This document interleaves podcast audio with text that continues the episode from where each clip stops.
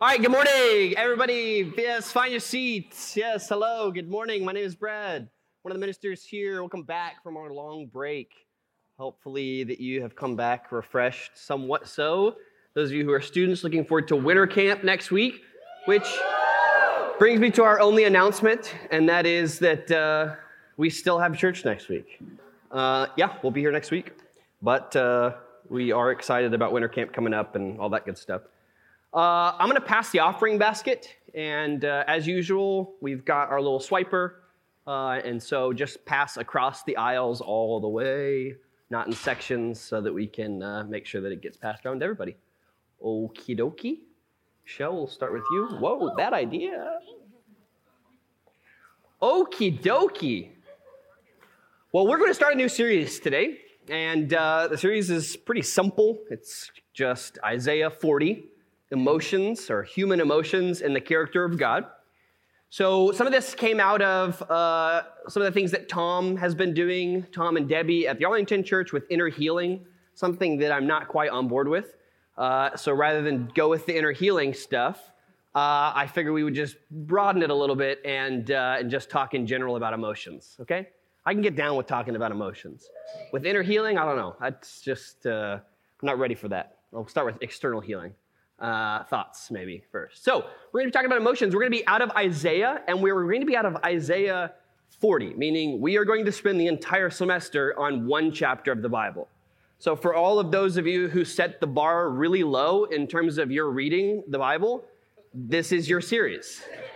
Because if there's somehow you can't get all the way through Isaiah 40 in the next few months, something is truly wrong with you. Okay? But we're going to go a little bit further, and we're actually going to memorize Isaiah 40. And so each week uh, that we break it up, it's only two chapters. We are going to memorize. Your goal, your homework is to memorize uh, the section for that day. Okay? So we're going to be memorizing Isaiah 40, talking through Isaiah and talking about emotions. Sound good? Yeah? Cool? Great. Wonderful. Uh, I lost all my notes this morning uh, for my sermon, and I tried to kind of piece them back together, but uh, yeah, didn't really work too well. So I thought there was a place in Evernote that you could go to like trashed notes. I feel like I've done this before. So if any of you know and could teach me, not right now because that'd be a little bit awkward, but eventually you could teach me and I could, you know, uh, avoid basically deleting my notes. Uh, yeah. Okay, emotions. Christians and emotions. I'll start off with this. Like so many of the things uh, that Christians believe today, we've largely inherited from Greek primarily and somewhat Roman culture. And unfortunately, one of the ideas uh, that some Christians have kind of embraced is the idea that emotions are somehow bad, not good, shouldn't have them, they're all sinful, you need to control them, blah, blah, blah, so forth and so on. Um, however, this really isn't a Christian idea at all. It's a Stoic idea. And Stoics basically believe that you needed to master all of your emotions to the point where you, as soon as you felt them rising, you could sort of quell them and not allow them to influence you so you could just sort of live this peaceful life, not having any kind of emotions uh, uh, affect you or cause you to do bad things. In a sense, it's a little bit like Buddhism, uh, but primarily dealing with the emotions and not necessarily uh, what we would consider spiritual stuff, thoughts, things like that. So that was a Stoic idea. Aquinas and Augustine came along later and actually coined what would become the really the sort of way to talk about emotions for about a thousand years after that. Okay? They said, you know, Stoics, this is not right. God gave us emotions. He obviously wants us to have them. He expresses emotion in Scripture. And so emotions are not a bad thing. They're not something that ought to be quelled, uh, something that we ought to ignore, a problem to solve. And so what Aquinas and uh, Augustine did was they kind of divided emotions up into two things the passions, which are like the strong emotions that were usually sinful and not so great, and affections, which were the more positive, good, Christian uh, you know, emotions that we all ought to exhibit. And this became the way people talked about emotions for another, again, almost thousand years. So we left the Greek idea of stoicism and rationality and how our rational brain's good and our emotional brain's no good to this idea that both the passions and the affections were representing good and bad, so to speak, emotions that God had given us. Now, our term emotion and emotionality, you may be surprised to learn, is only about 120 years old. People didn't start talking about emotions until about 120, 150 years ago. They just didn't. It wasn't a word that anybody used or that had any definition. Not that it has a ton of definition today, but it was just not a word. If you go back to the Greek root of the word, what does emotion mean? What, what, just, what does it sound like? Come on, root word here. Emote. Okay, go even more. No, no, Claudia, what did you say? Motion. Yeah, emotion basically just means causing movement. It's a really strange idea. Why would we pick up a word that means causing movement or to make something move, and that becomes our word to you know represent the whole passion and affections well first of all the reason people were getting away from passion and affection because it was really a religious idea came out of christianity. And so in our enlightenment era of course we wanted to rename everything and make it you know less christiany. And so that's the main reason we, we used uh, this terminology. But also because at the time, remember, we still don't have a really good sense of the brain and uh, of you know how people think, and um, so much of that was still pretty much our idea of, of people were wrapped up in the body itself. And so emotions, when they the word first started uh, to become popular, basically just meant a movement of the body in reaction to something. So you feel butterflies when you're nervous, it's because your body has an emotion inside of it, like literally your emotions in your belly, okay? Right? Uh, and so this is really kind of where emotion came out of was this idea that we feel emotions in our body and they're a part of our body, which of course, as time went on, we realized they're actually a part of our brain. Uh, but that's really where we get this reward. So the, the idea, guys, is just really recent and new. I think sometimes we tend to think about emotions as like, well, that's just, you know, sort of human nature. People have been thinking the same thing about them for thousands of years. No, a lot of what we know and think about in terms of emotions is pretty new. The word itself is pretty new. So, why is that important? Well, it's important because we're doing a series on emotions. And if we're going to try to get into the mind of the early Hebrew uh, uh, folks writing about emotions, we're going to have to understand that they thought about and saw emotions very differently than we did. And if it's going to apply to us and make sense to us, uh, we're going to have to, uh, to kind of start with that. Questions about that are pretty, pretty good.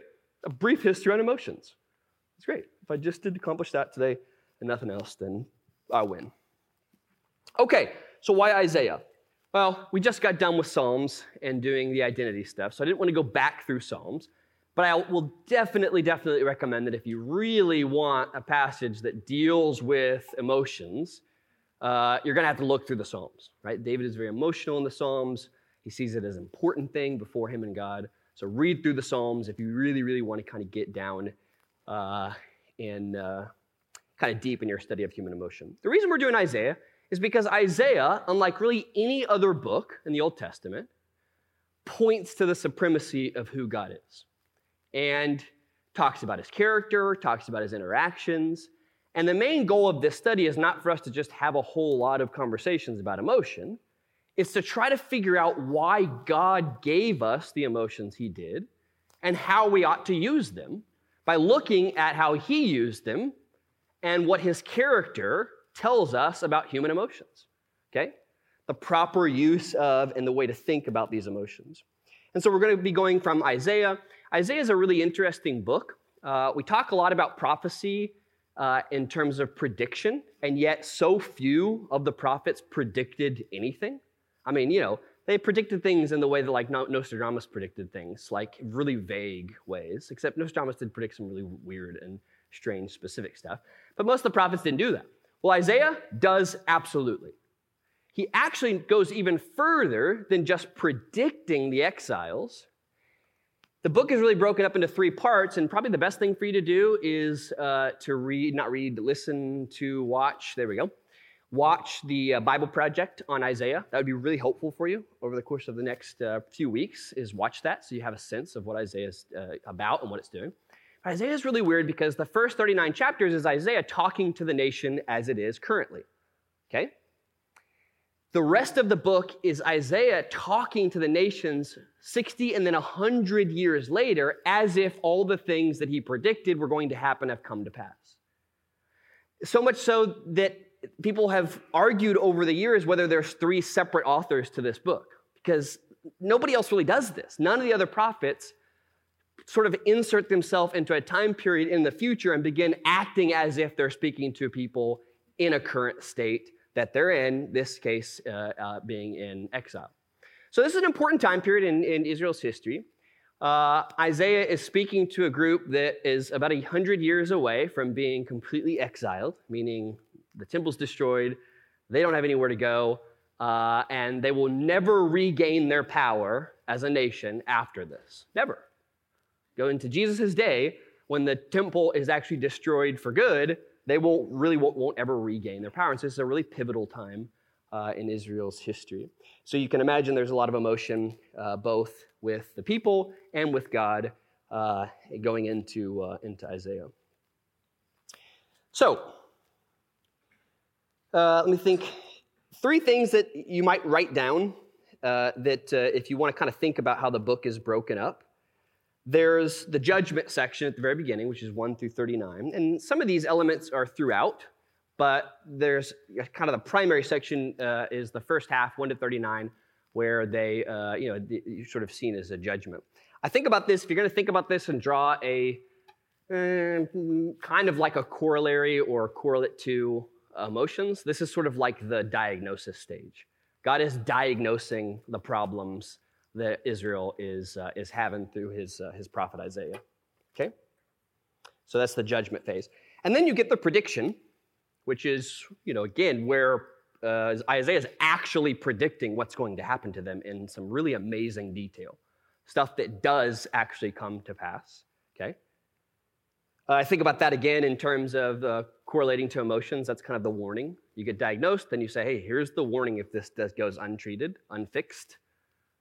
Um, if you don't pay attention to it, here's what's going to happen.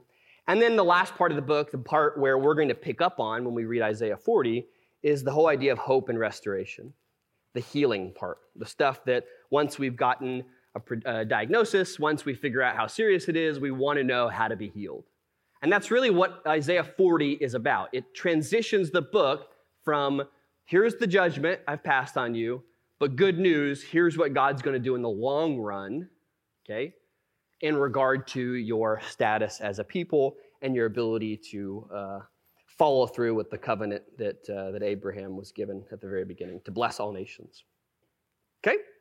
So this week we're going to read Isaiah 6, uh, which sounds weird, right? Because we're doing Isaiah 40. Uh, and then next week we're going to do uh, 12 and 49. The reason for these three are just because they're kind of really important to know, so you have a sense of Isaiah, and because Isaiah 40 references back to these. So six today is where we're going to be. Okay, if you want to turn there. And then uh, 12 and, uh, and 49 for, for next week. So, what we do uh, at the beginning, well, let me back up a little bit. So, here are a couple things that I, am going to set as goals for this sermon series, and I'll put these online as well, as I already have put the, um, the chapter, the breakups of, of all the um, reading that you'll have. Okay? But so we're going to memorize Isaiah 40. That's one goal. It's a really practical goal. We're going to challenge people to think biblically about their emotions. Okay? Uh, compare our emotions to God's character in a way that explains their purpose and proper use. And one of the things I like to do, and I think Leslie likes to do somewhat as well, while we're doing a sermon series, is be reading something, kind of throwing something in. Last semester was a little odd because we were throwing in all those random names of people with identity. But this semester, I've got a great idea. Um, I came across a book when I was early in my faith. I actually still don't know what it's called, Melissa. I'm sorry. I meant to look at it this morning and I forgot. But it was a book of Christian satire, okay? And it was satirists, people who were making fun of Christians, but they were Christians. And it still is one of my favorite books. And there's a lot of books out there. There's one in particular, actually, that of all people, even Proven uh, wrote a chapter for. And I'm going to be using that book, as Les- uh, Leslie will too. And trying to use humor because it's the best of the emotions, let's be clear, all right? Uh, to discuss some of just the difficulty and simplicity of emotions, okay? So it's a book on humor. I still don't know what it's called. Oh, okay, yeah, what are you gonna ask? Oh, yeah, first eight things. Memorize Isaiah 40. Challenge people to think biblically about their emotions. Compare our emotions to God's character in a way that explains their purpose and proper use. And then uh, use humor to discuss the difficulty, simplicity of our emotions. So, if anything, this sermon series should be really fun and funny. If nothing else, if we don't plumb the depths of your emotional baggage, okay, we at least ought to have some fun doing what we're doing this semester. Okay? Have some fun. We can have some fun talking about emotions. We're going to use humor. Use humor to, uh, you know, um, talk about uh, our emotions. Yeah, yeah, yeah. Okay. No, I'm going a lot of directions, moving different places. This happens when you lose your notes. Uh, first two weeks of every sermon series, we do kind of a who we are as a church. Um, and we like to wrap that up into the topic that we're doing. And so today uh, we're going to be reading from Isaiah 6. And, uh, and the thing that I'm going to tell you uh, is we need a little bit more send me excitement around here. Okay? Uh, no, no, no, not just excitement. Uh, you actually, that just completely, ah, dang it. That actually worked against what I'm going to teach you this morning, but that's fine. Guys, we are all ministers as a church. This is not a church where you can sit back and be ministered to and have no expectations to turn around and minister to the people around you. If that's the kind of church you're looking for, there are plenty of them out there. Uh, there have been plenty of them throughout the ages, but that's just not us. We're all ministers, okay? I'm barely a minister. Uh, most people are very surprised when they even hear that I'm a minister. Uh, I have lots of funny stories about that, um, them backpedaling and trying to, you know, uh, yeah. Anyway, so we are all ministers here. We're not, you guys don't pay us to do all the ministry around here. We are a church of ministers. And as such, I hope that you will see in Isaiah that kind of heart of send me excitement. Send me. I'm excited to go as we read through this Isaiah 6 passage. Isaiah 6 is pretty challenging because remember, where are we at in Isaiah in terms of the sort of three parts? Judgment. All right, so as long as you know that, then you can read this and understand. In the year that King Uzziah died, King Uzziah, okay, King Uzziah, before we go even further, King Uzziah was probably the most prosperous king since Solomon. He reigned 52 years. Uh, he was he made the nation really prosperous okay? They were in a situation where everything was good. Now i want you to think about this. They're a hundred years away from losing everything their temple their land their respect as a people but in this moment they have just mourned the death of a king that brought them more prosperity since the time of Solomon. They're living in a day and age where everything seems rosy. The future looks perfect. Everything is good. Everyone is well fed, has money, has respect. Sure, there's that big Assyrian army out there, but they've never been able to pass into even close to Damascus or the northern kingdom because all the kingdoms have you know, come together uh, to, to sort of keep them out. So they're doing good, guys, really good. King Uzziah was an interesting king, won't talk much about him, um, but he was the king that when you look back in pictures, you see, why is that weird hat he's wearing? No, he was a leper, right? He was struck as a leper after being uh, initially on God's side with Zechariah. D- later decided he was going to take on the priestly role instead of letting the priest do the priest role, and then got struck with leprosy and everything just sort of went down the hill for him, not so much for the people of Israel because they still were very wealthy. So it's interesting that on the day of his death, or after his death, uh, um, or in the year, there we go, there's accurate information. Uh, Isaiah sees this vision from God. So I saw the Lord high and exalted, seated on a throne, and the train of his robe filled the temple. Above him were seraphim, each with six wings. With two wings they covered their faces, with two they covered their feet, and with two they were flying. And they were calling to one another, Holy, holy is the Lord Almighty. The whole earth is full of his glory. At the sound of their voices, the doorposts and threshold shook, and the temple was filled with smoke. Woe to me, I cried, I'm ruined. For I'm a man of unclean lips, and I live among a people of unclean lips. And my eyes have seen the King, the Lord Almighty. Such an interesting moment uh, of humility, considering where he's coming from. A nation that's rich, that feels spiritually successful, and yet he sees this vision and is completely dumbstruck, as so many people were when they actually saw a vision of God. Then one of the seraphim flew to me with a live coal in his hand, which he had taken with tongs from the altar. okay, so it's a good place to run, right? A good point to just run. I'm sure his body was like so in fear and trembling that there was no way to move. But come on, live coal, some six winged creature who isn't even paying attention, I guess, because their eyes are covered, uh, is going to come touch my mouth with coal, hot coal. Okay, well. Fine. With it, he touched my mouth and says, See, this has touched your lips. Your guilt is taken away and your sin atoned for. Then I heard the voice of the Lord saying, Whom shall I send? Who will go for us? And I said, Here I am, send me. He said, Go and tell this people. uh, you know, he's got to wonder after this message, he was like, Oh man, I should have thought twice about the send me part. I don't, I thought this was going to be a better thing I was going to do.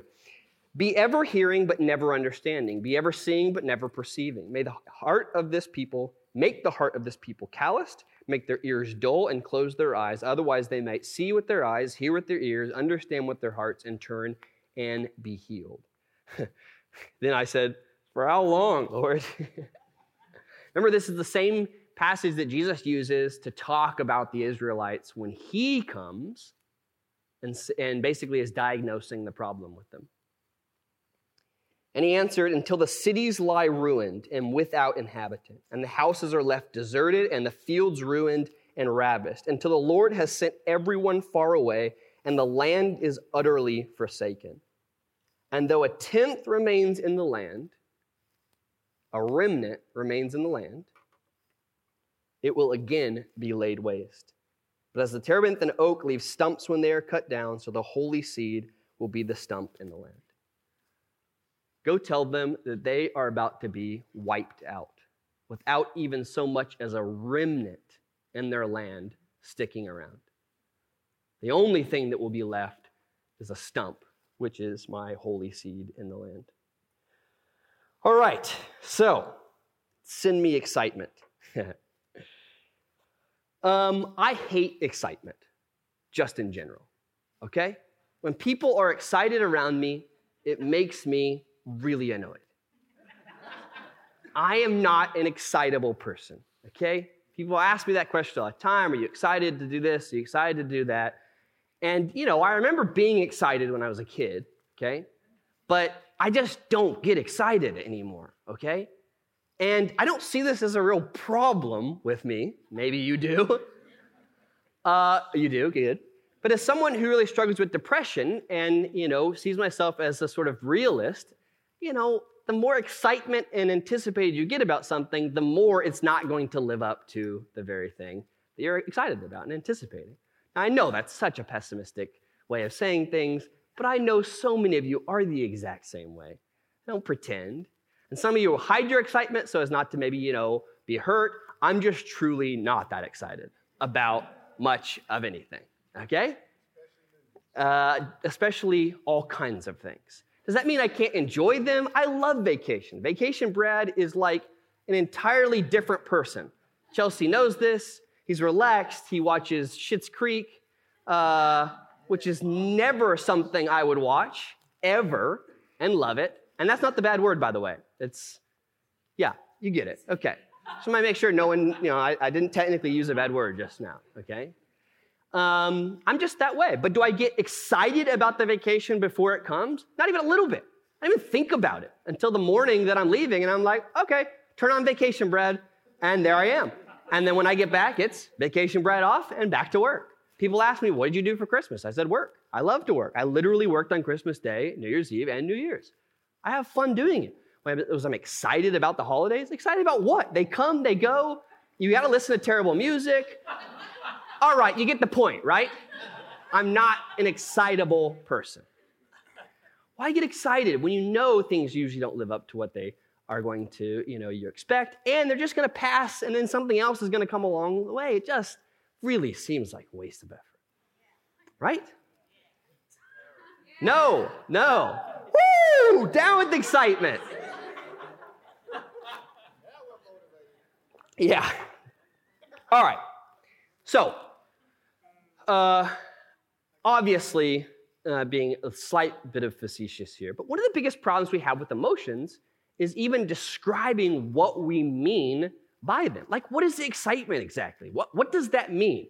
That I get really giddy and, you know, in a moment, I just sort of go nuts over something that's going to happen in the future or something that's happened currently. Like, I just sort of lose my mind. Um, what is excitement? Can I be an excited person and not somehow express it immediately? Is it possible to be excited about something, looking forward to something, or being very pleased with something without everybody knowing it? Do I really have to wear excitement on my shoulders, sleeves, outfit? I don't know okay? Isaiah, I think, absolutely was excited about being sent here. But you see, it, he was excited, and I think we can use that emotion. He was, it wasn't, okay, I'm in, I'm here, send me. The exclamation is excitement.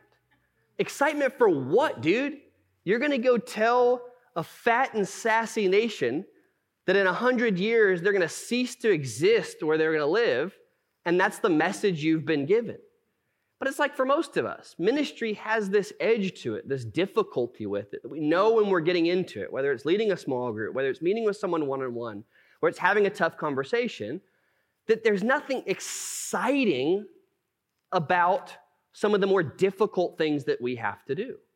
It's just not. It's just not exciting. We don't wake up you probably didn't wake up this morning and now maybe this morning you're a little bit more excited to come to church because you haven't been in like three or four weeks but give it like two or three more weeks and you won't be very excited about being here okay that excitement and that childish understanding of excitement that means i've got to have some overwhelming feeling that my body has to move like our ancient understanding of excitement is not really, I don't think, the kind of excitement that adults have to worry much about. Now, I'm not talking about we all to be, you know, sad and depressed and, uh, you know, be indifferent, because I'm definitely not talking about being indifferent. Uh, I thought SMH and Shmeh were the same thing.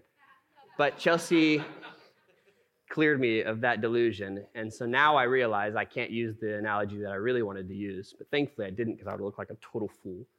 Uh, but we're talking about the opposite of shmeh here, okay? Excitement is the opposite of shmeh. I'm indifferent to something. And we have way too much indifference in our culture towards things. Because if they don't move us in the body immediately, catch us with our vision and with something uh, quick and whatever fleeting feeling it is, we don't seem to have much interest in it. And that's a real problem.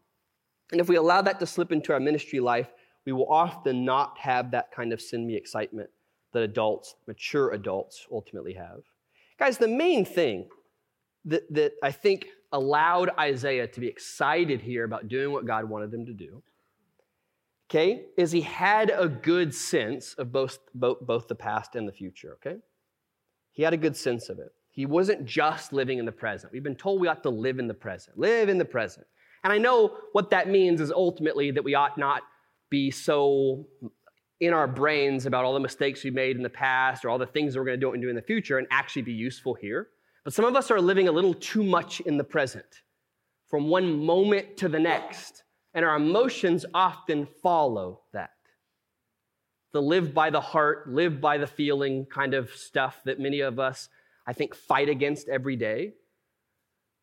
That's what we're talking about when we talk about the idea of send me excitement. It's an ability to weather the moment comes at the perfect time that I'm happy and ready to do it or not, I'm ready to be sent. And that's what Isaiah was. He was ready to be sent. in a moment that didn't really work, that didn't seem like the right timing, uh, and certainly wasn't going to be a great message, he was ready uh, to um, be sent.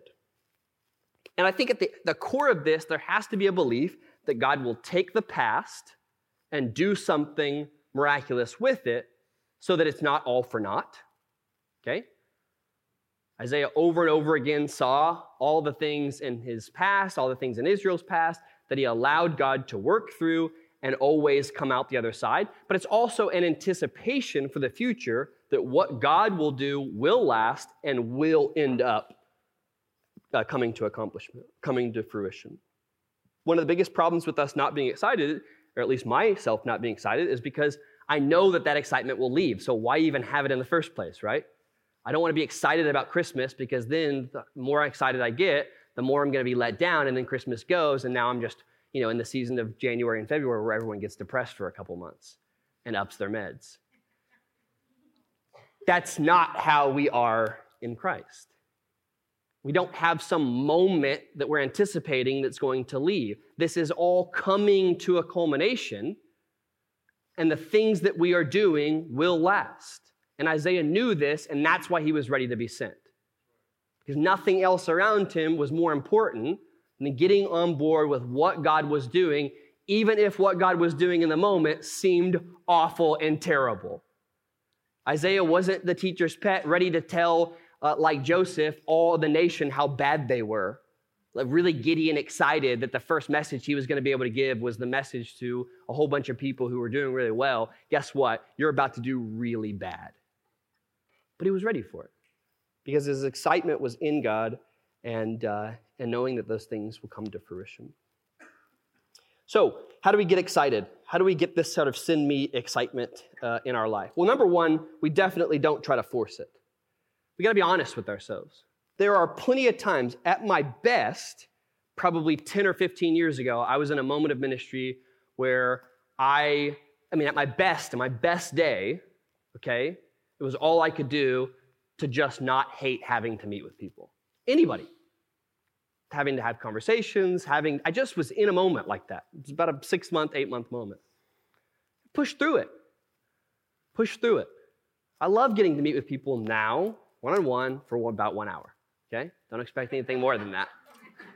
just kidding. Kind of. Uh, But that's one, is we've got to set our expectations. Uh, you know, number one, we've got to set our expectations. Just because you don't feel like doing something doesn't mean that you're not excited about doing it. Excitement isn't about just showing. I mean, you know, again, I'm not just saying, you know, it's kind of like the, um, the dude who says he's going to go take care of the field and then doesn't, and the guy that does take care of the field but said he wasn't, okay? Jesus was like, which one's better? I mean, yeah, it's probably better for you to do something good with a bad attitude than it is to do something bad. There we go. Thank you. Do nothing. But guess what? It's also better to do it and have a good attitude. So that's like the even, you know, highest of the three. Uh, yeah, that was a tough one to think. The opposite, because you can't do bad with a good attitude. That's. uh, yeah. I mean, you, yeah, you can, but I think that's obvious that that one's not as good but it is funny. All right, that's that's true. That's good. So number one is we got to we uh, got to change our, our expectations for what that even means. Can I be excited about something without you know being giddy and anticipating and all those things? Well, yeah, of course I can. And some of us we feel a little we get a little too honest sometimes with how little we want to do something. And it's amazing how much our verbal will impact how we actually think about something, right? So we start talking about how much we don't want to do it, and then all of a sudden we really just don't want to do it. And we realize we talked ourselves into and emoted ourselves into actually not wanting to do that thing, rather than filling our minds with something that's uh, actually a little bit more helpful. And I think number two is we've got to be able to get outside of the present moment. That's one of the most important lessons I've learned with emotions is getting outside of the most of the immediate moment, looking back at the past and looking towards the future. In the past, God has done amazing things in me. He's placed me in places, uh, you know, I don't want to go back. There's no time period in my life where I'm like super giddy to go back and live through. Now, I'm not saying that, that you, that's all for you, you have to feel the same way. I mean, we have seasons. There's seasons. Sometimes you want to go live there, you want to go there. But in terms of my spiritual and emotional development, there, I really don't want to go back there. I'm amazed at what God's taken me through. But also, I'm looking toward the future and recognizing what better can I do in my life than say, God, send me. I'm here. Because what you're going to be doing is the only stuff that's going to last and endure forever. So we've got to kind of regain some of that send me excitement. And I, by regaining, some of it's just uh, recognizing that I am excited to do these things. And I'm because I'm setting this bar up that I've got to be like giddy and ready. You know, when we're in college and when we're first in our faith, all of those things, uh, you know, they, they come natural to us. And as you get older, they just don't come natural. But that doesn't mean that they aren't any, that they're any less there. We've got to be able to recognize them, notice them, and encourage them in ourselves and in each other. Uh, so, that's all I have for today. Next week will be in Isaiah 12 and 49. So, if you want to prepare for 12 and 49, that would be great. Um, I don't remember what the sermon is. Anyone want to look up on Facebook? I don't really know what I'm talking about next week. I actually deleted that message. It was in the same one. Um, or Evernote. So yeah, actually, I do need that. If you can help me figure out how to do Evernote, the trash can, because my second sermon is in that same same one. Uh, but yeah, Isaiah 12 and 49. Okay, um, we have a little mic. Oh, go ahead. Oh. We have a mic today. Uh, if we want, I don't even know if we have any questions. I mean, who knows what I just talked about? I don't really because I didn't have notes. Um, I just came up here and, yeah, talked. So who knows? Do we have any questions? about the sermon series, whatever it is I just said? Or do we not even have questions today? You got one? Let's, let's use our new mic. Come on, let's use our new mic. Come on, you're fine, you're fine. We bought mics and now we really want to use them. I hate this. Yeah, I know, it's terrible. I get it, um, I know. So this like isn't like a, gosh, this isn't like a like a developed or formed, like fully formed question, but it are like. Well, are you, why are you giving me a de- not a fully developed question? Why did you give me the mic? To an, to not a fully. I mean, at least you could. I had a fully formed. There's no such thing series. as stupid questions, so I'm gonna go okay, ahead go and do it. it. So, um, yes. So, is like the goal, or is there like a suggestion that like temperance, like like an evening of emotions or whatever, is like the ultimate goal, right? And but then like you said something that was like God gave us these emotions, but then I started thinking like each one of us okay why are you looking at me like that? Each sorry i'm like had, sweating up here. I would take this off my wife buys my clothes and she bought me like a belly shirt. So i don't shows my i'm gonna do it. I'm like sweating. Okay um, but like i was thinking that each of us process emotions differently and that might have something to do with like the way that we were brought up or whatever. Yeah. or like maybe like that's just like some of our strengths some of our weaknesses. That's absolutely right. Okay so then like is there a suggestion that like each of us like that's like an individual sort of thing? Like do you are you tracking with me? Oh yeah absolutely. Okay so like but i also want to make sure that uh, i'm clear. I, I, don't i'm not suggesting that to even out our emotions. Well i know. that's stoicism actually. Okay well i mean cool. if you're an excitable person and you want to be excited that's great. God um, gave you that. yeah. And if you're someone who's pretty you know low key in terms of excitement like me i don't say that as a bad thing i mean i'm i'm, I'm very happy and joyful yeah. i mean it's not like i'm dour That's a good word. so then. So we all have. A, a, mm-hmm. it, it's it's like if I can use this. Yes, I can. Uh, okay. We all, I think, have an emotional range like yeah. we have a weight range. Yeah. yeah. You know, people yeah. talk all the time about, well, if you just did this, you'd be able to do that. Mm-hmm. We, we have a weight range. Most people can't get outside of their weight range, yeah. even if they wanted to. It'd be like super hard. Yeah. Okay? And some of us have, you know, obviously a better range than others. Mm-hmm. But that's mostly God given. I think emotions are the same way for a lot of people. They have an emotional range, mm-hmm. uh, and uh, and so we'll talk about that. I mean, you know, it's definitely one of the main ideas that we'll we'll talk about and discuss. We're not trying to make everyone like Stoics, where they all have to have the exact same emotional, you know, range or the exact same emotional makeup. God gave us emotions, and uh, you know, He gave them, you know, all those cheerleading people and excitable people over at Wiley Northeast. I was a cheerleader. That's great sometimes to be around. Not all the time, but no, yeah, they're great. You know, it's great. Yeah, for sure. And all of us real cool people in Denton, you know, who are real cool. Yeah. Cool in emotion. I yeah. don't know. Yeah. Should be. Yeah, yeah, yeah. Okay. I guess I mean like that answers it. Okay.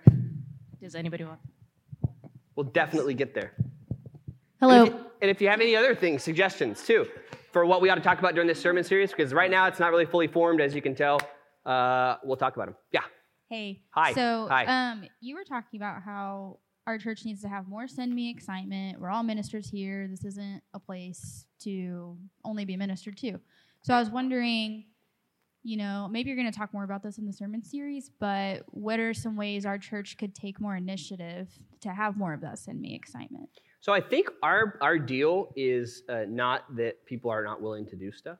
I just think we're in an age group, many of us who um, we've kind of some of us have done ministry for going on a decade now, and it gets to be almost commonplace, uh, and we forget to. Um, you know, do the things that we're doing with joy. It's kind of like Philippians. I mean, Paul wrote that entire book for a church that was really doing well, but what was his major me- uh, message? Do it more and do it with joy uh, because that's really you know where it's at. And so that's the kind of message i'm giving. It's a very soft nudge. And it's a nudge just as hard to myself because you know i can get doing stuff and uh, and not get excited about it. But i didn't give you any practical st- steps. I don't know. I mean that's whole, hopefully the sermon series will help you with that. Um, my two non-practical were um, i don't even remember them. Oh yeah i do uh, think through the word excitement um, because so some of us are very excited about the things we do. We're just not we don't we don't show it, and we feel guilty for like I'm not really excited. I don't show like I'm. I, I remember when I was um, when I first started leading. Uh, I don't remember what ministry it was. Honestly, I don't. Actually, I think it was Denton Church. When I first started leading Denton Church, I had this mentality that I needed to be like Ronnie, you know, b- bouncing around from one person to the next. Just, hi, you know, how you doing? This, that. And it was just stressful. I'd leave church and I'd just be like, I have no energy left. And now I'm not like that at all, man. Good luck if you can even find me, right? I mean, uh, and I mean, pretty much all I do is just walk around. What's up, dummy? What's up, dummy? And uh, there you go. So, is that helpful? No, I'm just kidding. uh, yeah. So I think the you know the trying to kind of put yourself into some role uh, or having some expectation about super excitement. And then I just think uh, one of the big things is just like I said, the, the past and the future. Thinking through. Okay, I'm in the present moment. I'm going to have a conversation with someone at lunch today. I haven't seen them in a long time. It's a ministry opportunity. I really don't want to do it. I'd much rather take a nap. And then in my mind, I'm thinking, how many times have I had these sort of chance encounters with, you know, it's been a year or two years since I've seen someone, and God has done something amazing through uh, them communicating to me or me communicating to them, and just don't even, it's not even worth paying attention to how much I don't want to do it. I'm going to do it. Either don't do it or do it, and I'm just going to do it. And yeah, so does that make sense? Yeah, that's super helpful. Okay, good. Thanks. Sure. Anything else? We good? Yeah. Justin, last one. You have to use the mic. Guys, everyone does, and the reason is because it's recording. So we don't, it, it's so weird. It's been weird before. Okay. Um, so you talked about excitement as um, a college student versus as a graduated adult, um, and I was just wondering what that looks like. Like, what, for example, is the difference between excitement as an 18 to 22 year old versus a 30 something year old? Yeah, well, when you're in college, I think everything is kind of exciting. Exciting, we sometimes think about as a positive term. It doesn't have to be, right? It can be really negative. Something that excites you, moves your body, can be very negative too. But everything's changing. It's constantly in flux. You don't, you don't know about career, you don't know about marriage that's going to happen. You know, every semester you have this and that. And when you get to be an adult, it's like the, the all of the milestones sort of begin to disappear, right? You get maybe marriage, job, good one, kids, financial security, but there's like three or four. Do you think some of it? Do you think some of it is biological? Like, What? like, do you think like we just go through like natural transitions, or is it just more of a like life kind of thing? If that makes sense. Uh, it doesn't, but that's okay. Um, let me continue on with what I was saying. So I think one of the things uh, about excitement is it's like any other virtue or emotion. I mean, I think about this in terms of infatuation. There's one thing for something to cause you to be excited, and then there's another to choose, uh, you know, to really exhibit an emotion because you've chosen to exhibit it. And so when you're in a stage of excitement, uh, which I think college really is, it's easier to just be excited about almost everything. And as you get older, you have to choose, um, you know, that emotion to be excited about certain things. But it, it requires more choice. But that's what adults do, right? They choose their their life. That's what God's given us the ability to do, rather than letting life be chosen for them. Which is, I think, what a lot of people are stuck in in our society, kind of moving from one thing to the next to try to find or regain some sort of excitement.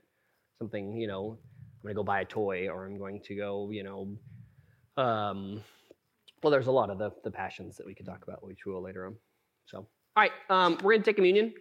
And uh, if you haven't taken communion with us, uh, we do the bread and then the juice, dip it, and, uh, and then we'll come back together. And Troy will lead us, Troy and Chelsea will lead us in some singing. I'm going to say a prayer for our communion.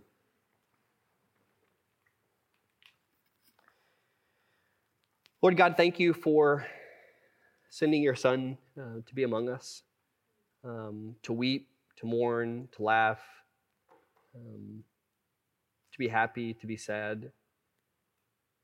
That you show us that, that uh, those emotions, those things you've given us, they have great power, both to impact other people, to impact us, but also to connect us with you. Pray that through the series that you would teach us who you are um, and who we are in our emotions, and that we would always just live life as Jesus does. Take this in your name. Amen. Thanks for joining us for our sermon podcast. We would love for you to join us on Sunday morning or in one of our small groups during the week. And you can get more information about that at dentonnorthchurch.com.